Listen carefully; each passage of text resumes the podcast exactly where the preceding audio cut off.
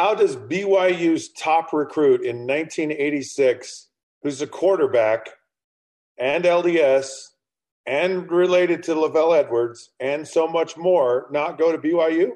I'll tell you how. Helmets off is on.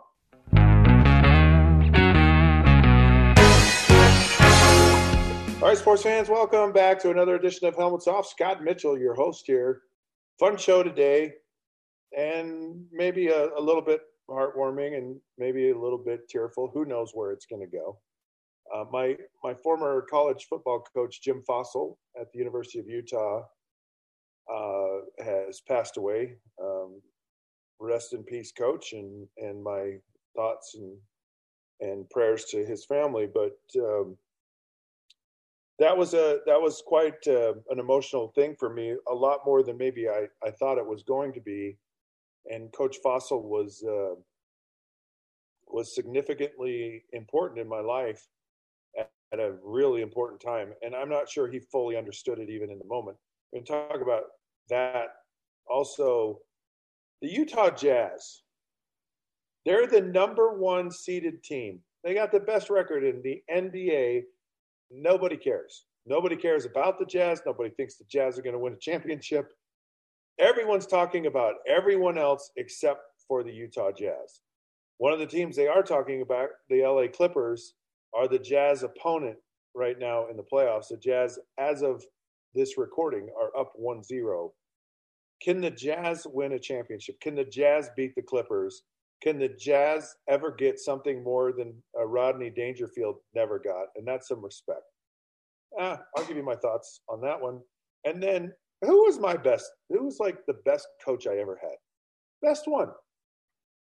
Uh, I'll tell you who that is and uh, why uh, as we go through. So, a lot of fun things, a lot of fun things that I like to talk about, and hope you enjoy this.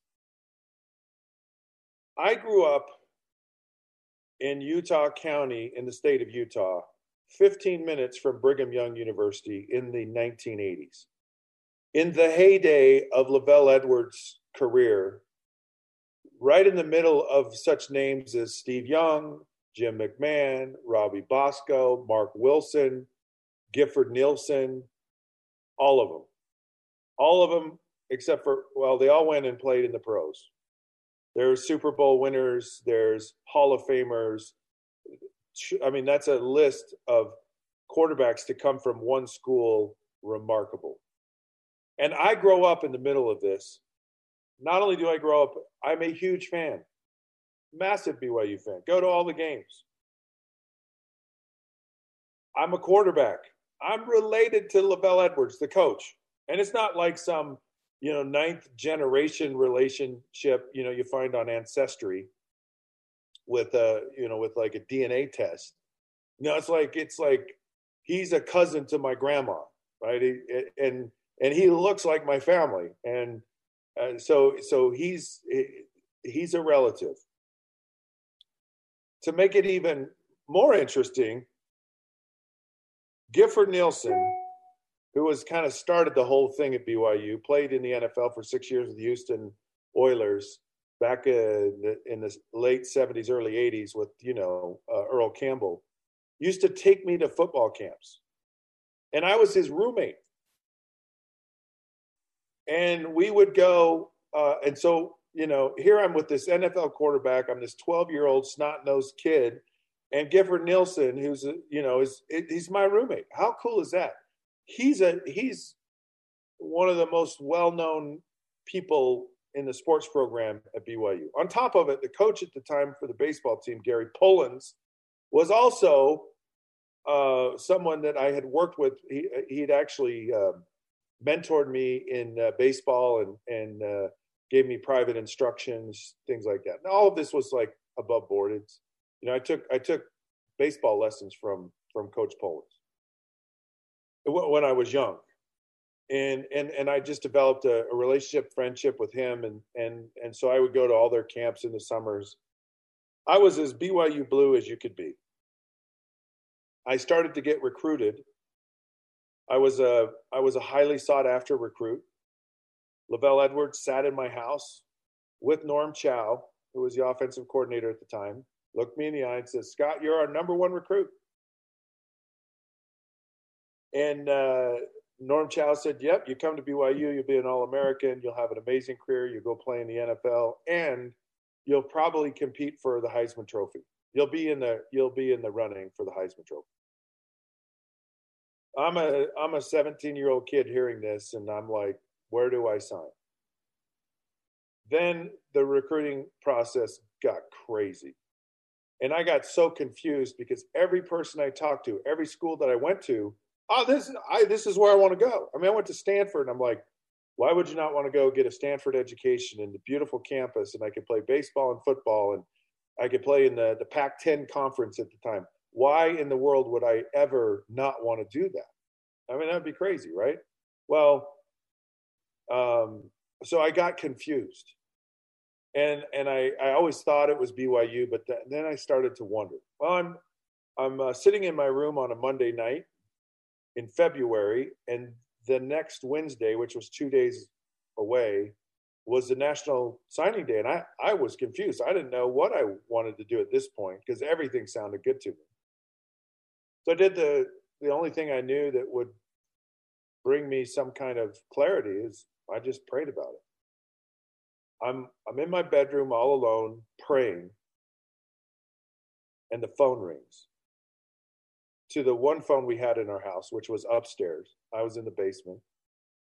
And I'm I'm there with my eyes closed and I'm on my knees and my mom yells down to my room and I'm you know I'm talking to to my maker to God and I'm like help me out I just do not know what to do and she says hey Scott Jim Fassel's on the phone the head coach at the University of Utah and and in in that moment I was like well I don't want to talk to him like I'm trying to get an answer to the prayer. This this is just another coach talking to me, and and I'm and it's just going to make things more confusing for me.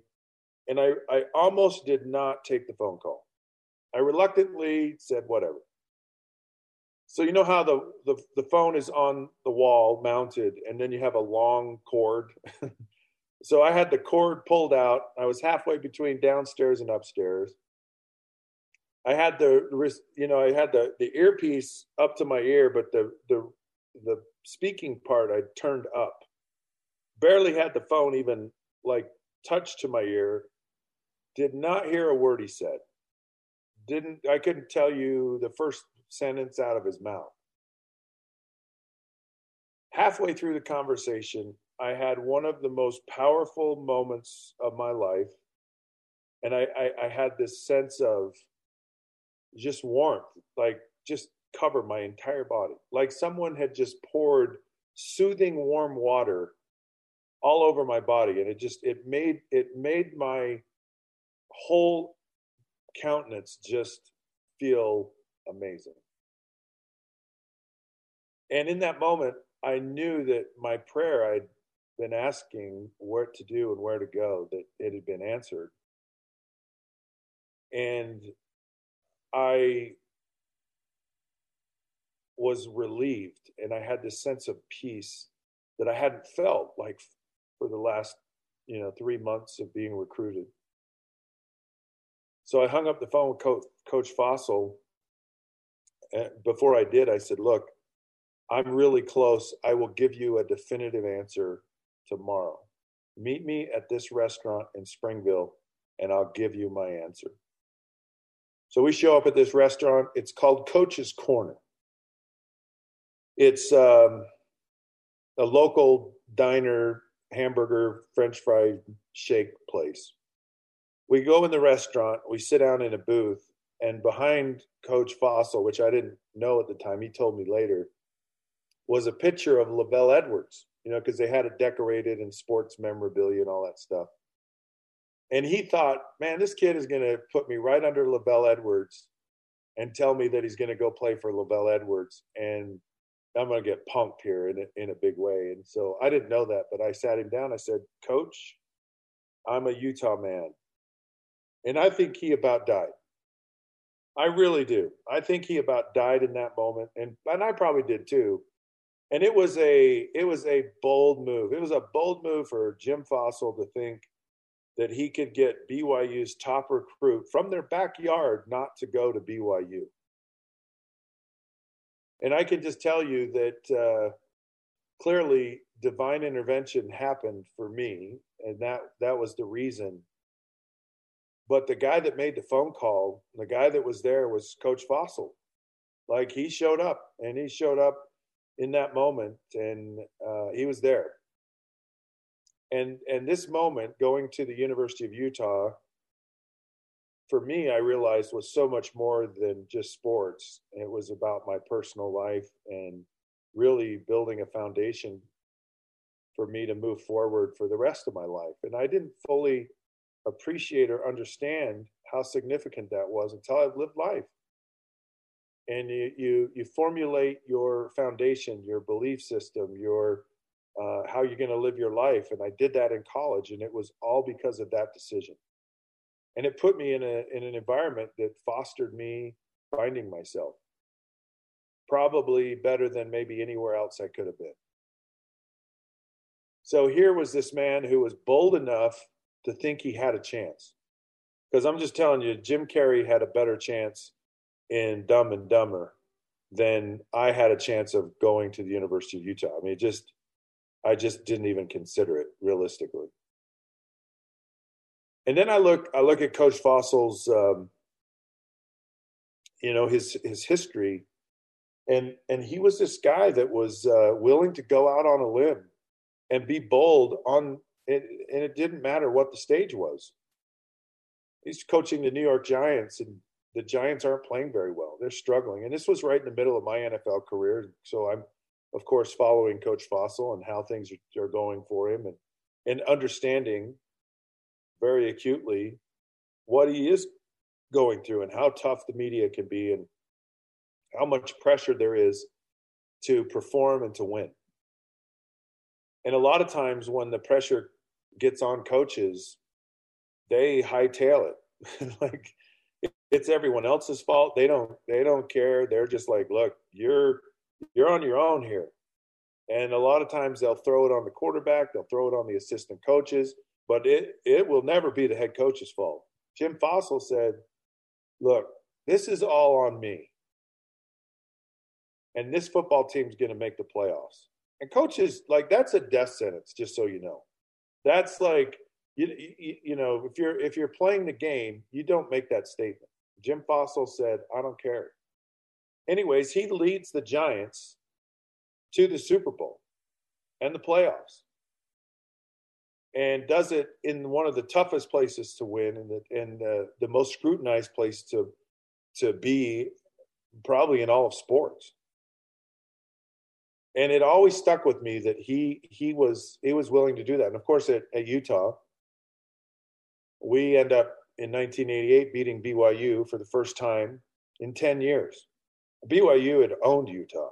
BYU was so much better, better athletes, better program, better everything. They were the class of everything that was really college football in the Intermountain area, and and and, and really college football. I mean, BYU was a national program won a national championship and had all, I mean, just tremendous players, you know, won Heisman trophies, won Outland trophies, won conference championships, won national championship. They, they were a program that was very successful. Well, uh, Utah had no business beating BYU. And again, Coach Fassel, leading the troops, was willing to do something that was just outrageous and bold. Right? It was just insane and and then um, the offense we ran and was was was so fun was remarkable. I loved i loved getting the opportunity to you know be in that system. And and and i grew a tremendous amount. Um unfortunately we did not win at utah. And coach Fassel i believe probably learned more from his experience and his failures at Utah than anything else. And I'm a firm believer in those are the things that really create the foundation for you to succeed is is your failure. And when he had that, um, um, you know, he gave a speech, and I and and, and I was it was different. we were in a meeting and, and he and he talked about this is the direction the program's got to go and and I know it and this is what we're going to do and this is what has and I and I'm hearing this and I'm going yes he is right this is and I was so excited so excited about where it was headed and what was going to happen and and he uh, uh, got fired three days later and I just remember thinking he finally figured this out he figured this out and it's too late. And I think that's kind of where he is in his life now. You know, he figured out earth and it was time for him to move on. Time for him to to go to heaven and and go to the next phase and the next chapter of of his of his existence. So he had a massive impact on my life. Uh, and uh, it was just so such a pivotal moment for me and he was right in the middle of it i'm forever grateful for that and and i really am and the crazy part about all this, he wasn't he wasn't um, he wasn't the best coach I ever had. Uh, we're gonna take a break, and when we come back, I'll tell you who that was.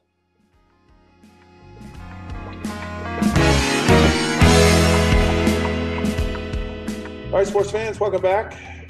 It is uh, Helmets Off. Scott Mitchell here, your host, talking about uh, the passing of Jim Fassel, former New York Giants coach, longtime assistant in the NFL, and my coach in college, and kind of the impact he had on my life. And uh, you know, there's more. Uh, you know, I had more coaches, and there's more to Coach Fassel. I mean, there were things that he taught me and drills and and uh, that you know, always stuck with me. And and there was a drill, the one that really jumps out in my mind is when I drop back and he had a bag and he would follow me back and then i'd get to my my set point and i'd throw the ball and as soon as i threw the ball he'd smack me with the bag like you know two hand shiver me with the bag really hit me hard and uh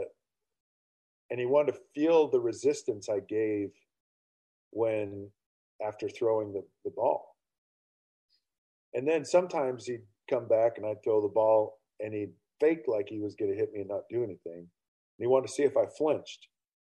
And of course, early on, I was I was I was like taking on the hit, and I was trying to like match power with power.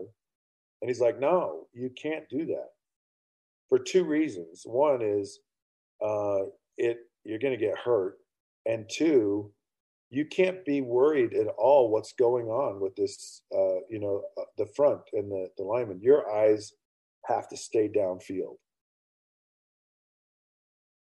I've, I've learned through my time as a as a quarterback and at all levels, you learn how to be calm in what I call the chaos. And your life is going to have that. You're gonna you're gonna have things that are just like, oh man, you know, coming at you from all directions. And a lot of times people panic they take it on when they need to just kind of relax and just absorb it, just let it happen. Or or they overreact to something that actually doesn't happen, like when he fakes it and you flinch. And so it's a great metaphor about dealing with um, the situations of life. Take a deep breath, just be calm and and uh, stay focused when crazy stuff is going on. You're going to deal with it much better and more efficiently and really probably in a, in a more healthy way. You're always stressing about things, you know, it's it's going to wear wear on your on your health and your well being. And uh, and and that drill just always stuck out to me. I don't know why, but and it was a great drill, a really good drill, because it's it's what's really happening in a game, and you get you got to learn how to how to be comfortable and and and be effective in that chaotic pocket. But really, the greatest coach I ever had was uh, was Coach Shula. And Coach Shula, why he was so great to me, is there was this there was this like drive in him to get out of you as a player, and he did this with everyone. To to get your very best, and not to get it occasionally, not to get it, you know, once, but all the time. And he demanded that excellence in in practice, in meetings, in games, and he he made you uncomfortable. And at the time, I hated it, and I hated Coach Shula, and I can't I can't you know I've I've heard so many guys say this and say you know we didn't really like Coach Shula, and the thing Coach Shula tell you is I didn't like you either. it's like I I was I was like you know, I'm here as serving a function, a role. And my role is to set the standard and hold everyone to the standard. And I have to do that. And so that's not being your buddy. Your buddy's like, forget practice, forget, ah, let's go have a good time. Coach Shula is like, no, I'm here to get what's inside of you out. I'm here to get the best of you out and he did. And he was he was a master at doing that. And he was a master at taking the and realizing the fundamental things were everything. And he just drilled and grilled the fundamentals of football into your brain. But here's here's the thing that is so lost in football today and it really is. And i hope that we can publish this statement that in today's professional football, the coaches are taking out the creativity and maybe some of the very best ability of players by not letting these players call their own plays. Coach Shula was so good at saying, All right, I'm going to create a foundation, I'm going to create a direction for you, and now I'm going to let you go do it yourself. And he said to me, when I first got there and I had to call my own plays in practice and I had to figure it out, think about, well, shoot, instead of just, coach, just tell me to play. Well, I'll just run whatever you tell me. I had to think about it. And he said, a couple things happen. One, you learn the offense. And two, I can have the best plays in the world. I can have the best ideas in the world. And if you can't execute my ideas, what are they worth? And we do this in in society. We do it with our kids. We do it in sports. Is we're we're so controlling and we're so like you know heaven forbid you let someone go figure this out on their own. Or you go i believe in you enough that you can handle this and you'll do this. And what, what i found in my experience was it made me so much better. So much better and the way I knew it was better is because later on, I wasn't coached by Coach Shula anymore. I went to different teams and had different coaches. And I would sit there and go, why aren't they do why aren't they doesn't everyone do it like Coach Shula? Because it's just ingenious, it's smart. I mean, how they how they ran practices, how they organized their their days and their weeks and and when I was with Coach Shula, I was underwhelmed by all of this, by the way. I mean, I thought, oh man, I'm drafted by the legend, Don Shula and I'm going to be there with Dan Marino. And I got I got there. I go, this is kind of boring. This is like, really, this is this isn't like the, the secret sauce isn't in the plays. The secret sauce is in the system, the the structure of everything, and the implementation of of executing fundamentals on a play by play, day by day, moment by moment basis. That's where you got good we would we would have a play that we would design and we would run it in practice two three four weeks. We'd run it to a point where we go yeah we got this. And then we'd implement it in our in our system. I go in i was in systems i was at the baltimore ravens and brian billick and and how he was this offensive genius and guru. We had a brand new offense every week. Like you could not get good at any play and it was it was just about the most frustrating thing I've ever been a part of. And some people, you know, want to be the smartest people in the room. I mean, they just do. And and so I just felt like Coach Shula, well, I know, um, giving the players the ability to find and develop their talents, their skills, was probably the greatest thing he did aside from he just found a way to get the very best out of you. And I mean that that was part of the process. Was he did he he was demanding, but he wasn't overbearing. He wasn't he didn't he didn't hold you down with the iron thumb. All he said was, if you don't do it right, I'm going to tell you to do it right. I'm going to expect you to do it right. Anyways, it was uh, he was brilliant, brilliant. And I know recently Dan Marino came out and said, "I hope no one gets his record." And I, I echo that statement because, and I know Bill Belichick's a great coach and he's done phenomenal things, but uh, and Coach Shula was was truly remarkable. And I'm not going to talk about the ones that were bad because why why dwell on that stuff? So, but he, well, quite frankly, you find bad coaches and you have bad coaches, and you it makes you realize what a great coach is, and not only what a great coach is, but uh, I don't know, just you just appreciate it more. So, uh, take another break here. Utah Jazz top record in the old NBA this year. Nobody cares.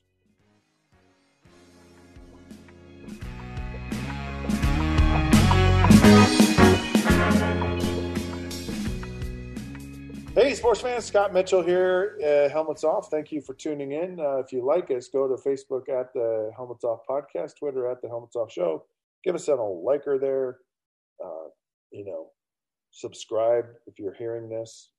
I would imagine you probably subscribed if you're hearing this. but not, subscribe. So we like you. We love you.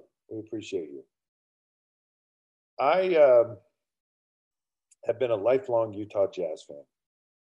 And I'm just I'm baffled, baffled by the lack of discussion, respect, expectation of most people in the in the NBA world, the sports world, about the Utah Jazz, who own the best record in the NBA this year. And and and they fought. I mean, they played the same games and the same teams that everybody else did.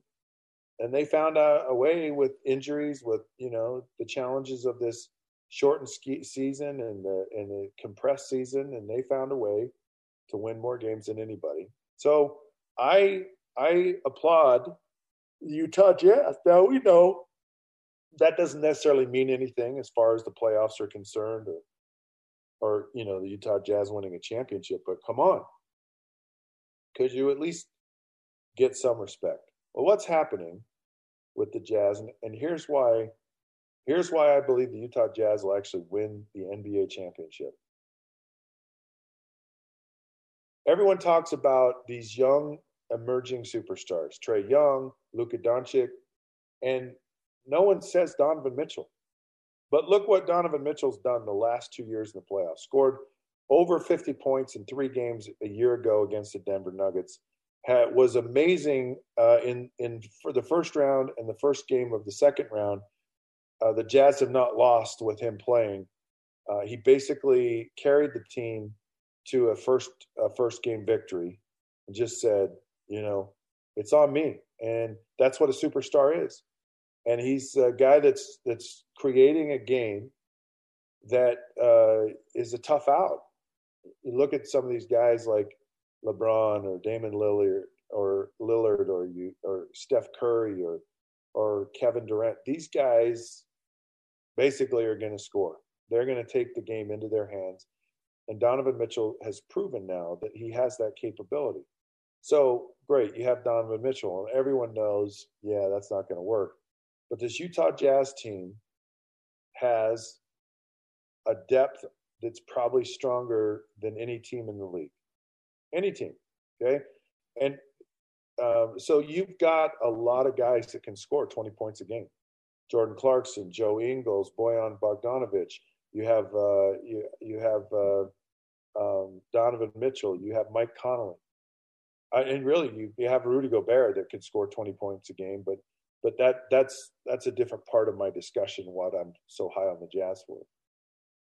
And and so you've got this depth, and and what what the depth has created is Mike Conley was out game one, probably be out game two, but the Jazz have been able to adapt their lineup to to kind of fill in that void. Now, Mike Conley's in, and the Jazz are at full strength. They're they're going to be tough. They're they're going to be tough for someone to beat. Period. There's no great team in the NBA There's just they're they're just I mean the, the Brooklyn Nets probably the closest to these bot super teams.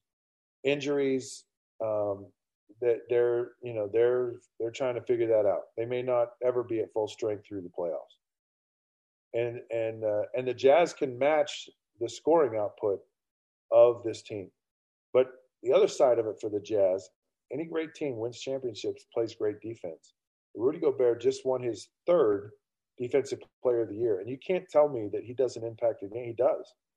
He allows the teams to play tight out defense on the perimeter, guard against the three. So your tight coverage, what do you do? You drive by, you, you attack the basket, and Rudy Gobert owns the basket. And I realize they do things to try to pull him out of underneath the basket, whatever. But Rudy Gobert has had the best season he's ever had in the NBA this year. He's more active, he's more aggressive, he's he really understands his place better than at any time in his career. And of course, he massively impacted uh, game one when he blocked a, a three point attempt uh, with with just seconds to go that would have tied the game. So, uh, but you've got a you've got you have this team concept with a superstar, a great defensive player, and a lot of guys that really are about team basketball. They understand their roles and they all fit very well together. So the the the design, the makeup of the team fits well with the strength of what these players can do and the, the Utah Jazz over I just believe over a seven game series will should be able to win four games in in all of the series they play Uh, yeah, the Phoenix Suns are are a prolific team. They're tough. They're they're they're going to be a challenge for the Jazz, but uh, and I don't expect any team not to be. But I just don't see a team that just goes, yeah, we're we're just that much better than the Utah Jazz. And I have for the life of me, do not understand why people aren't talking about this. Beyond that, this team, you can see it in them. Their whole focus, their whole drive is on winning a championship. They're they're not like let's go to summer break. They're not like uh, we're packing it in right now. I would be surprised to see the LA Clippers fold here in in the next few games. Uh, they just it just feels like they've kind of had enough at this point. All right. Well, that's uh, Helmets Off is now off. Thank you for tuning in.